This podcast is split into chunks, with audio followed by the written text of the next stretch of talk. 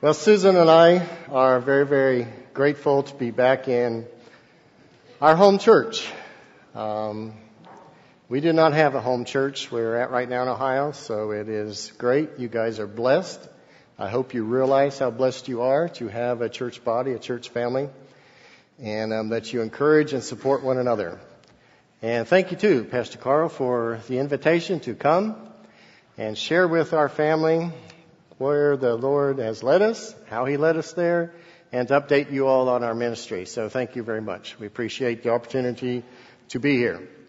Um, I'm going to try to um, just briefly catch you up to date as to um, our ministry in Ohio, how we got there, and then I do want to look into God's Word just a little bit, and hopefully we'll be challenged by that. So I just want to just pause in prayer real quick. Father, how thankful we are that you are our God.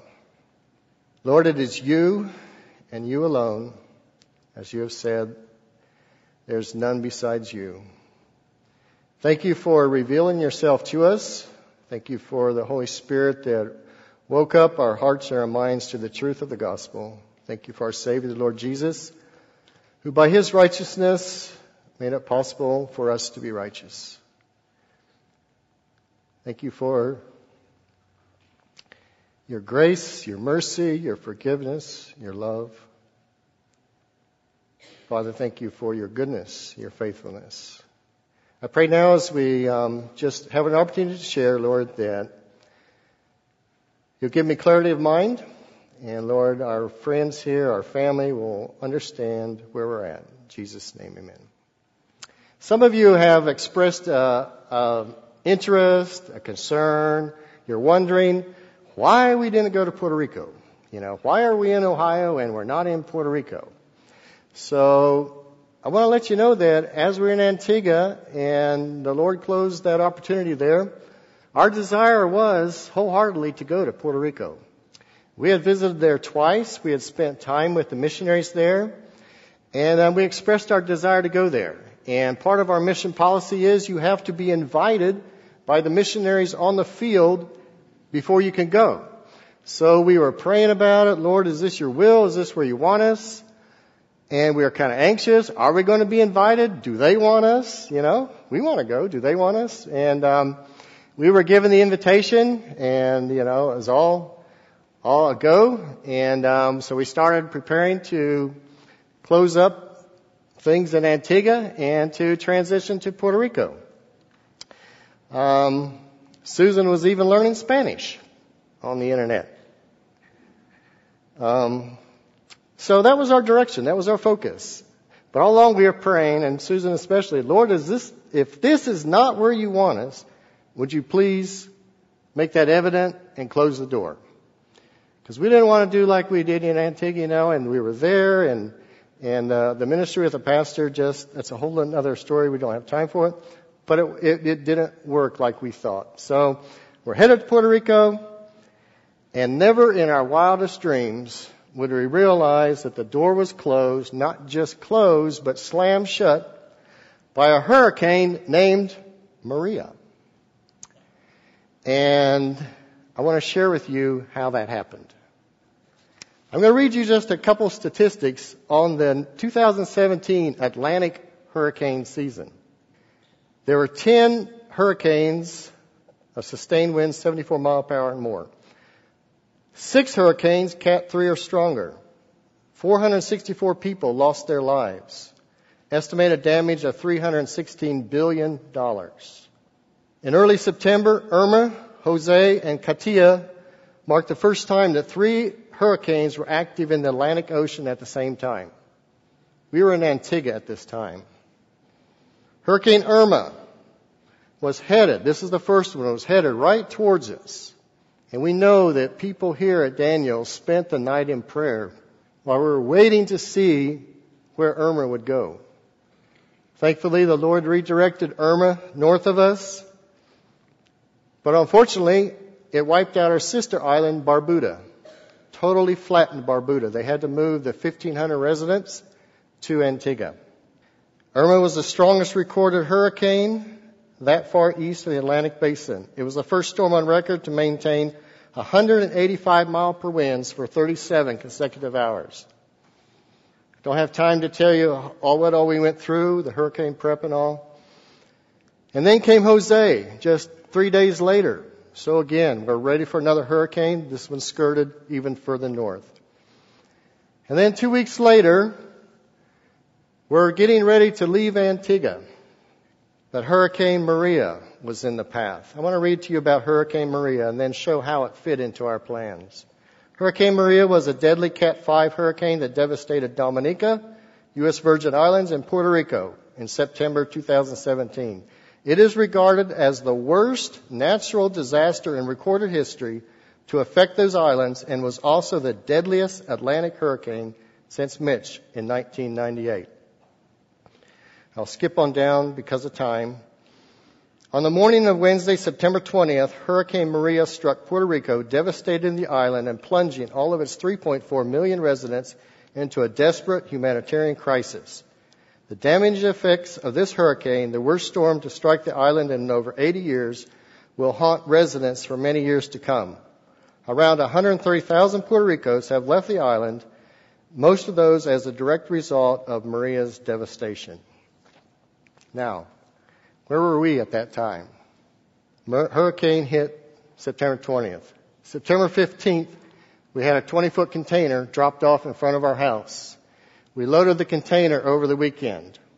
130 degrees plus inside that container as we loaded it. Had to load it with a step ladder because they're four feet off the ground. Um, now all our belongings are in a container. We're sleeping on a borrowed air mattress. All we have is one suitcase with some clothes to get us by in Puerto Rico until our container arrives. We have our computer and we have our cell phone, and that's all we have. Monday morning, the truck driver comes to pick up the container. We are under a hurricane watch for Hurricane Maria. Truck driver is loading it up. We're in the house. A family had come to buy our stove and they are loading the stove. Little boy comes in, he says, the truck driver just hit your power line. And I said, I still got power. He said, no, he hit it. So I go outside, and sure enough, he had hit it. Power mast is leaning over, the meter is cockeyed this way, and my power line is about eight feet uh, over the road. I call the power company, they could care less, a hurricane's coming. So I found a red t-shirt in my stuff and I went out, tied it over, and I noticed my container is parked just up the hill, kitty corner in the road. I thought, well, I thought he left. So I go up there, my container's there, but the truck is gone. And Susan was there with me, and we thought, well, if the air brakes release on this thing, it's going to roll down over the hill, and another disaster. We found a couple of concrete blocks, a couple of rocks. We wheel chalked it as best we could. Went back to the house, and it's a little bit confusing. I think at that time we called our shipping broker and said, do you know where our driver is? Our container's blocking the road. People can't get through. We don't know what's going on.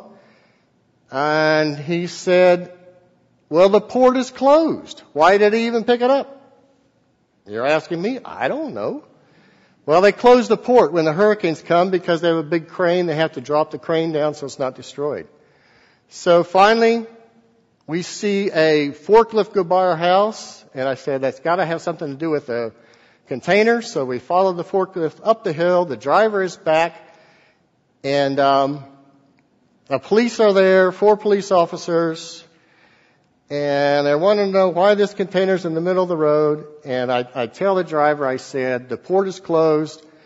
The shipping agent said for you to put the container back in front of our house and wait for the port to open. Too much trouble. So what do you mean it's too much trouble? It's just down the hill, 75 yards. Too much trouble. I said, well, what are you going to do with it? Take it to a safe place. What do you mean a safe place? I'll take it to a safe place. Where's your safe place? It's a safe place. Well, I'm going I'm to drag this thing out. But anyway, long story short, he said he'd take it to Epicurean or grocery store. He'd back it into another container, put another one up against it so nobody could get into it. And in the story, that's what happened. The forklift, this truck had two flat tires, two tires that the steel belts were showing. He wasn't able to get up the hill, so the forklift pushed him up the hill. That was the whole problem, and he got it. We did follow. He did take it to, the store. He never did put the container in front of it, but that didn't matter.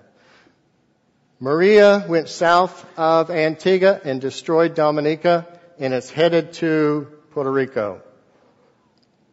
On Thursday, we knew Maria had hit. Wednesday and all day Thursday had hit Puerto Rico. We're closing out our bank accounts. We're in town. We're just wrapping up all the the last minute things, and we get a call from our shipping agent.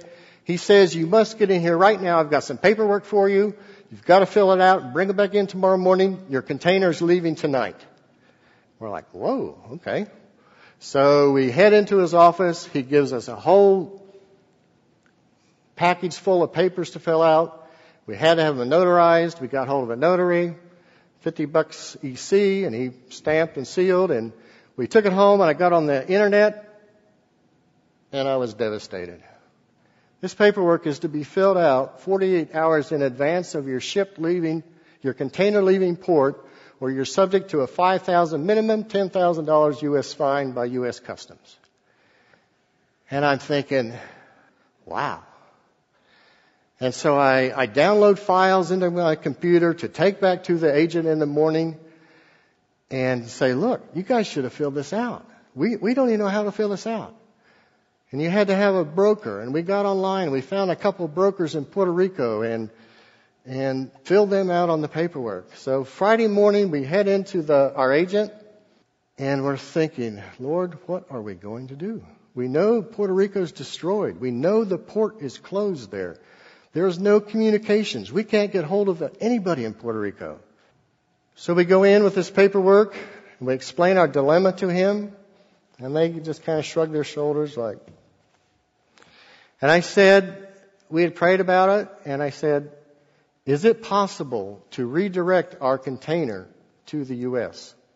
Well, one problem was in filling out this paperwork, I needed to know the name of the ship it was on, and I needed these numbers that we didn't have, shipping numbers. So he gets the container, the people that are actually handling the container part of it, gets them on the phone, and he says, uh, we need to know the name of the ship that the Cripes container left on, and we need to have the manifest number. And we can hear the answer, and they said, we don't know the ship it's on.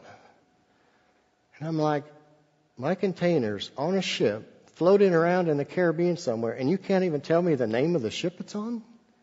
You can't me the numbers? I've got to have this on paperwork. I'm going to have a $5,000 to $10,000 fine. We can't get to Puerto Rico. We have no communications.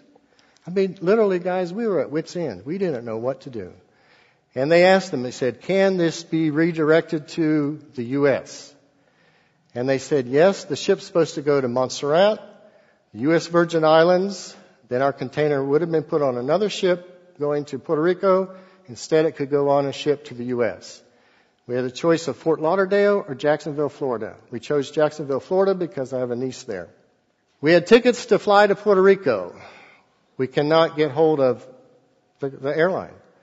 We drive out to the airport, verified, no flights going to Puerto Rico. Our tickets are useless. We never got the money. It was an act of God. It wasn't the airline's fault. They didn't fly. Only choice was to buy tickets to the U.S. And Sunday morning, we left Antigua and flew to the U.S. So, when you want to know why we didn't go to Puerto Rico, it was virtually impossible for us at that time to go to Puerto Rico. The Lord clearly had shut the door. So we prayed, Lord, where do you want us? Where do we go to serve? So we were homeless for the next three months. And we felt God directing us to Freeport, Ohio. This is the village where Susan grew up. We knew it was a spiritually dead, desolate area. You have the old mainline denominations, but the gospel had left long ago. So we prayed about, Lord, is this where you want us? Is not where we wanted to go, honestly. Freeport is the last place on this earth I wanted to live. I had visited there many times, and it's not a any place spectacular by any means. And It's not really where I wanted to go, but I said, Lord, is this where you want us? Is this where you want us to go? And so we felt like He was directing us there, so that's where we went. Um, it's a very rural area in eastern, southeastern Ohio. It's definitely not in the Bible Belt. Uh, you guys are so blessed here in Beckley. You could go to a couple dozen churches or more where they believe the Bible, they preach the gospel, they hold truth true to the Word of God. We do not have that where we're at in Ohio. We have a lot of mainline churches that are dead. Um, a lot of those are closing up. The congregations are elderly. I'm going to read you a couple of things from these churches, okay? We have the Church of Christ is very prominent in our area. One thing, I don't have time to read it all, I'm going to read one thing out of their booklet. Redefining faith. Each generation is responsible for rethinking its beliefs as God's Word unfolds and conditions change. Anybody see any problem with that? Big problems, okay? Um, in in um, Freeport, we have a Presbyterian Church, we have a Methodist Church, we have a Church of Christ, and we have a Catholic Church. The Presbyterian Church is part of the Presbyterian Church USA, differentiating from the Presbyterian Church in America. Okay, this is the Presbyterian Church um, USA. They allow the ordination of both men and women, including non-celibate homosexuals. They do not, it does not teach that scripture is inerrant. Currently, homosexuals, both celibate and non-celibate, can serve as ministers, and the church endorses same-sex blessing ceremonies.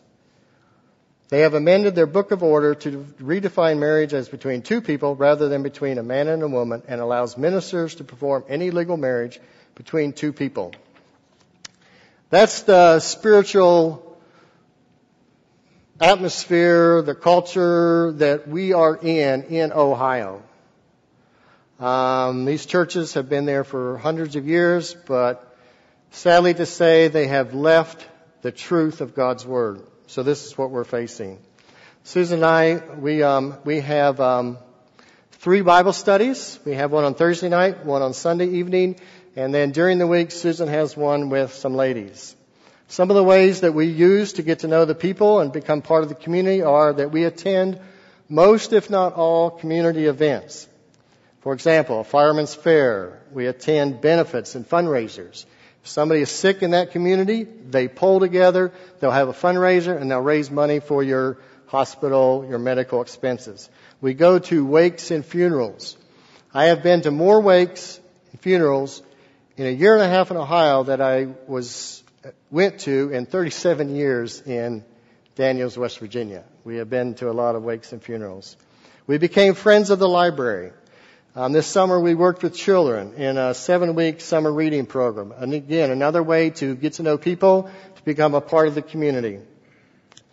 The Lord blessed us with a very good garden and we give away vegetables to people in the village. We just go door to door and um, offer them free, free, free food.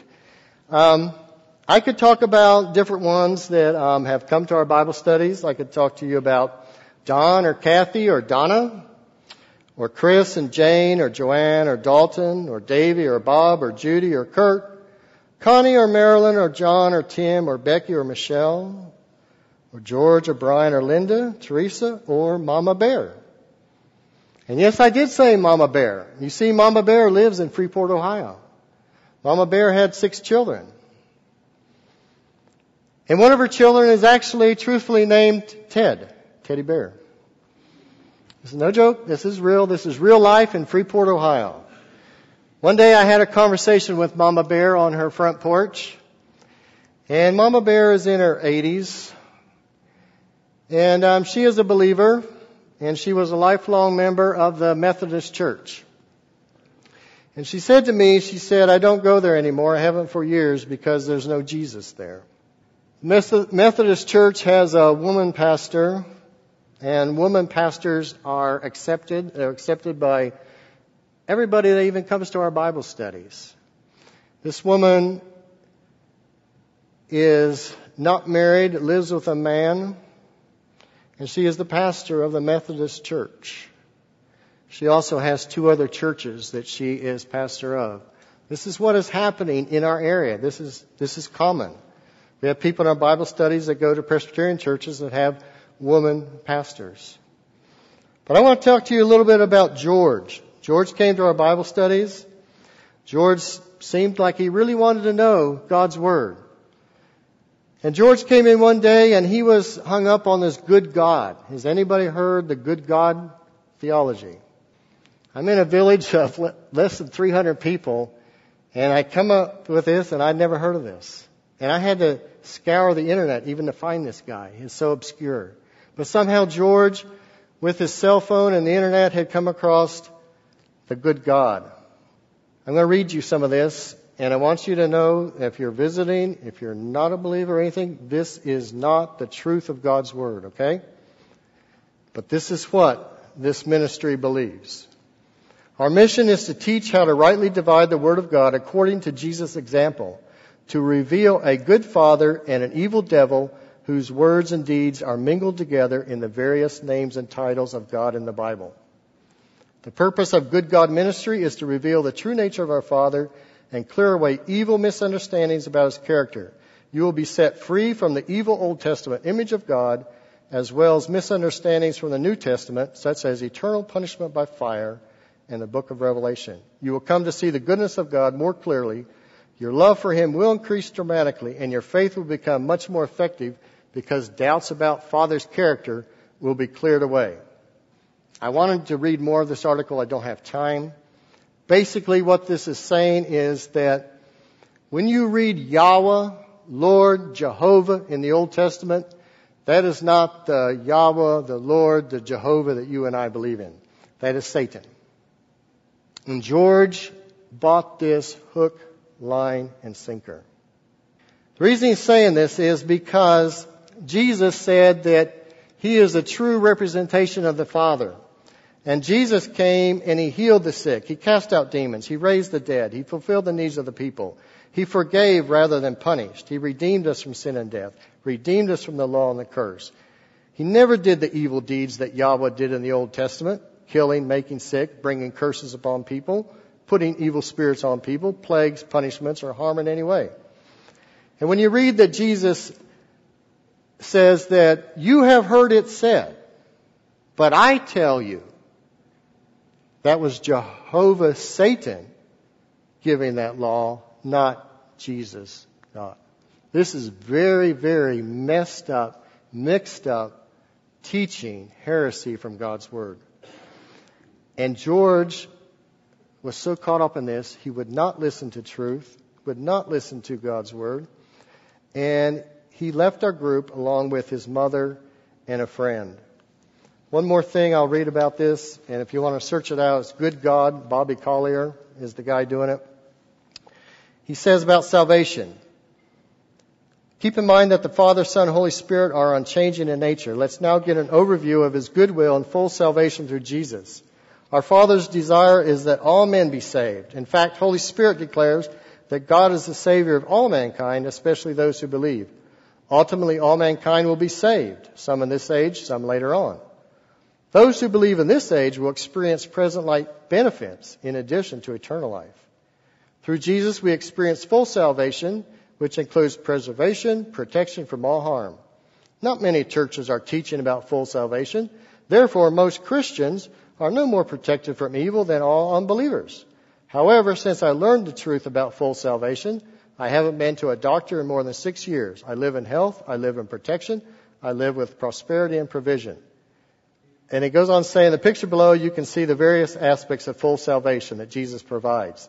And the exception would be if we allow ourselves to be martyred should such a circumstance arise. We were talking this morning, Sunday school, and about discernment. And to read to you a scripture and then I want to just briefly share about our adversary. But there's a verse in 2 Corinthians chapter 11 and verses 13 through 15. And it says, For such men are false apostles, deceitful workers, disguising themselves as apostles of Christ. No wonder, for even Satan himself disguises, Satan disguises himself as an angel of light. Therefore it is not surprising if his servants also disguise themselves as servants of righteousness, whose end shall be according to their deeds. I've watched this man on the internet. And if you are not a sound, grounded, mature believer, he is very captivating. He has all these charts, all these posters, all this scripture, and you can see how a person like George is led astray. And that's what I want to talk about basically now is how Satan is a deceiver, a liar, a counterfeit, a destroyer. And he is using all kinds of things to warp our minds and to take us away from the true gospel. Um, I'm going to read Revelation 12:9 first, and then I'm going to give you about six ways that um, Satan is doing this, especially to unbelievers. And this won't take long. I know our time is up, and you're thinking, "Oh no, he's getting ready to preach a message." No, I'm not. These are just some bullet points that I want to leave you with. Revelation 12:9, and the great dragon was thrown down, the serpent of old, who is called the devil and Satan, who deceives the whole world. If you do not believe that Satan deceives the world, my friend, you are sadly mistaken. We're talking about yoga this morning. I caution you, to be very, very careful. Part of Satan's deception. He wants to bring other things into the gospel to distort it, to counterfeit it, to make it not truth. So some of the other ways that he does it is he wants us to deny his existence. You know, if you don't believe there's a devil, hey, that helps him out. Um, one way he did this was he would disguise himself.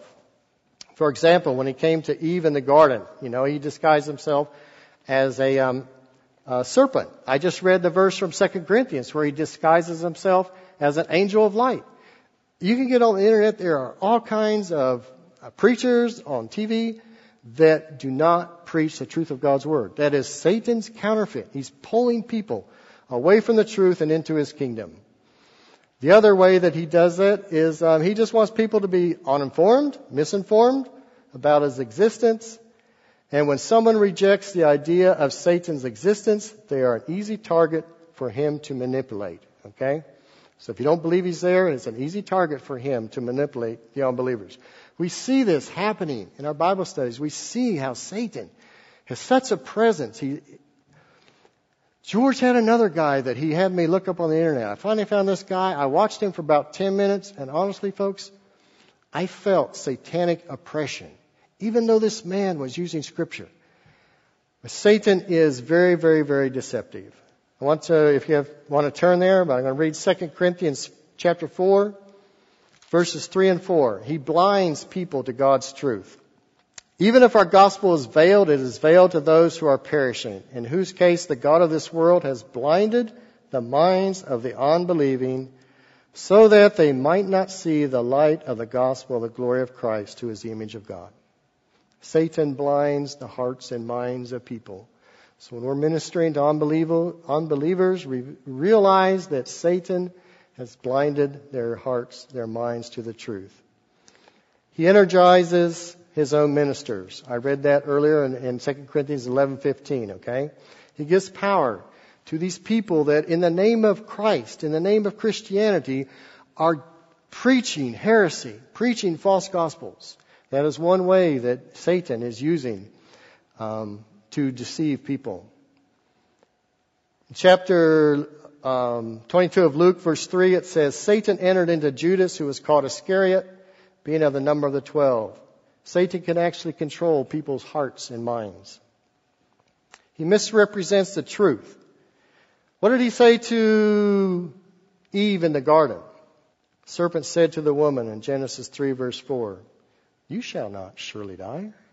Satan misrepresents the truth. One of my favorite verses on Satan comes from John chapter 8, verse 44. You are of your father the devil, Jesus said, and you want to do the desires of your father. He was a murderer from the beginning. He does not stand in the truth because there is no truth in him. Whenever he speaks a lie, he speaks from his own nature, for he is a liar and the father of lies. Satan is a deceiver. He is deceitful. He is a liar. And he uses all that. And sadly, he's doing more damage through the church than outside the church, I believe. I see it there in Ohio. We're so spiritually dead. But you have these people going to these churches. But the message they are receiving is so distorted, does not represent the truth of God's Word. And sadly to say, they're headed to an eternity without Christ, yet they're going to church every Sunday. He also takes away the gospel. In Luke 8 verse 12 it says, And those by the wayside are they that have heard. This is the parable of the sower.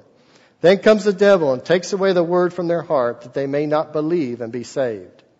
He will attempt to get the unbeliever to think about other things, other subjects, than the true gospel of Christ.